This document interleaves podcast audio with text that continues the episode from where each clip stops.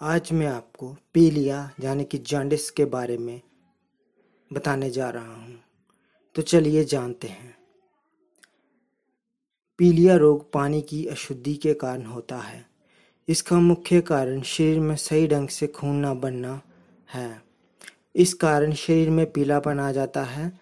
सबसे पहले आँखों में पीलापन आता है। उसके बाद शरीर और मूत्र पीला होता है। भूख न लगना भोजन को देखकर उल्टी आना, मुँह का स्वाद कड़वा होना, नाड़ी की गति धीरे धीरे चलना आदि लक्षण हैं। इसके साथ शरीर में खुजली, अनिद्रा और कमज़ोरी महसूस होती है। पीलिया के घरेलू उपचार इस प्रकार है। पहला, गिलोय का चूर्ण एक एक चम्मच सुबह शाम सादे पानी के साथ लेने से पीलिया रोग में लाभ मिलता है।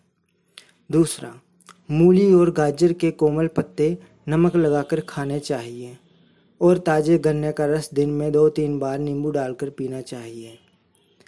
तीसरा, कड़वे नीम के कोमल पत्तों का रस निकालकर उसमें मिश्री मिलाकर गर्म करें।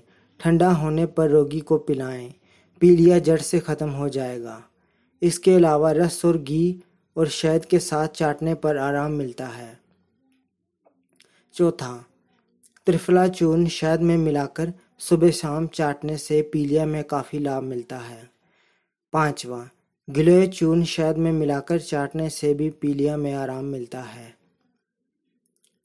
छवा, बड़े हर्ड का पाउडर गुड़ के साथ मिलाकर खाने से आराम मिलता है।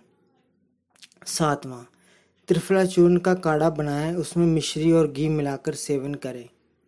आठवां गिलोय के पत्तों को पीसकर, मट्ठे के साथ मिलाकर पीने से भी आराम मिलता है। नौवा, एक चुटकी छोटी हर्ड का चूर्ण शहद के साथ चाटने से पीलिया में आराम मिलता है। दसवां, बेल के पत्तों का रस निकालकर उसमें चुटकी भर काली मिर्च का चूर्ण मिलाएँ और सुबह शाम दो दो चम्मच पिए। ग्यारहवा सौ ग्राम गुड़ के साथ पान में खाने वाला एक तोला चूना मिलाकर खाने से पीलिया में तत्काल आराम मिलता है। एक एक हफ़्ते के अंतराल पर लगातार तीन बार लेने से पीलिया समाप्त हो जाता है। बारवा, एक तोला सूंठ का चूर्ण शहद के साथ मिलाकर सुबह शाम उपयोग करें। तेरवा, त्रिफला, गिलोय, अडुलसा, कुटकी चिरायता इन पाँचों का काढ़ा बनाकर सुबह शाम लेने से पीलिया में आराम मिलता है। चौदवा, प्याज को बारीक काटकर नींबू के रस या सिरके में डालकर खाने से लाभ होता है।